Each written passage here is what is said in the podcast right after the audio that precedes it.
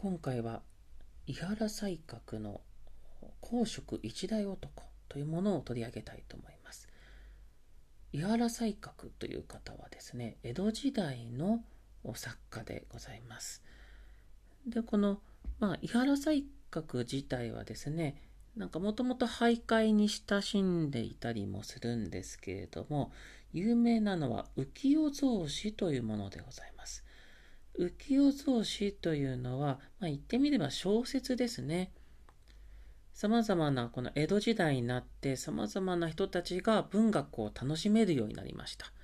それまでは貴族であったりとかお坊さんたちであったりとか、非常に限られた人たちが楽しむものだった。それが町民たちが楽しめるようになったんですね。で、そうなると町民たちのニーズに合った作品っていうものが流行り出すわけです。まあ、特に多いのはやっぱり恋愛とホラーですね。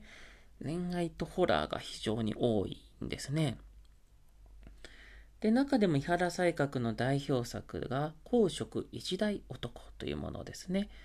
まあ、世之助という人が性に目覚めて、で、えー、もうさまざまな女性やさまざまな男性と恋愛をしていくっていう、そういうお話なんですね。で、非常にこの伊勢物語とか源氏物語のこう設定とかをちょっとパロディーとしてなんかこう利用しているところもあったりしてですね、非常に面白おかしく描かれているんですね。非常にこの一般の町人、町人の皆さんに楽しまれるような作品を作っております。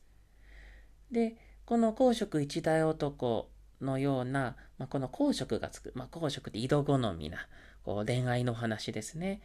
で、好色の物語で好色物と言ったりですね。あとは他にこう、まあ、当時のね、関心事といえばお金ですね。お金にまつわる町人物であるとか、他にも武家物、雑話物など、まあ、様々なジャンルのお話を井原西鶴は書くんですね。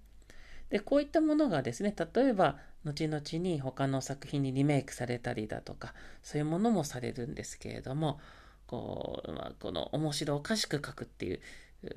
そういう、なんていうんですかね、まあ、町民たちに向けた文学っていうのが栄えた。それが江戸時代の文学なんですね。で、その中での一流作家が井原西鶴。その代表作が好色一代男という作品でございます。